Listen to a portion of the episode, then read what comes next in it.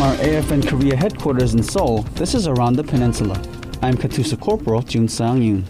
Balancing schoolwork and a full-time job is never easy. Add a family and a tour to Korea in the mix, and it makes it nearly impossible.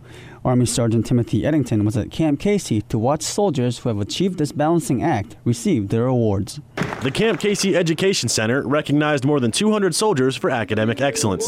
They were able to achieve this through a second Infantry Division initiative called the Warrior University Program. Soldiers in the program, like Staff Sergeant Douglas Greenlaw, think it has a positive impact on soldiers in warrior country. It's, it's good for them at work to be a strong soldier, but this, this shows that they're willing to put that, forth that extra mile Uh, off work during their, their off-duty hours as well. Staff Sergeant Greenlaw's wife Jennifer and his baby daughter Caitlin were on hand to cheer him on. The fact that my husband's been given an opportunity to attend college during hours of work um, to get his degree is just tremendous, and it's all thanks to uh, General Tucker. Every soldier recognized took at least fifteen credit hours of college courses and maintained a three point oh grade point average.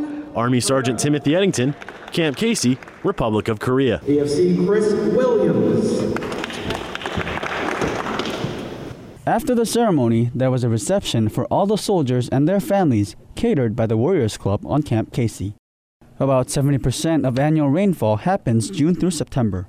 Airman Ross Whitley talks about some summer safety precautions service members should take while in Korea. The weather in Korea takes a drastic change from winter to summer. Staying hydrated should be a service member's priority.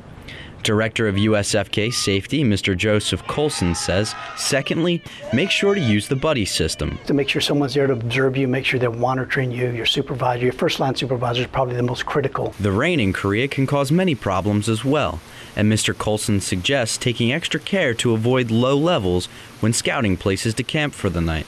twenty-five, thirty miles up the road there, it's it's raining like crazy, so it doesn't take long for that water to accumulate and come down in the middle of the night and wash you away. Most areas in Korea are quite safe, although Mister Colson also warns that people should be cautious when hiking in certain areas. Some parts of Korea still have landmines and unexploded ordnance that occasionally become uncovered with the heavy rains. We've had several service members over the years that lost a foot because they didn't believe it was real and they stepped across the fence.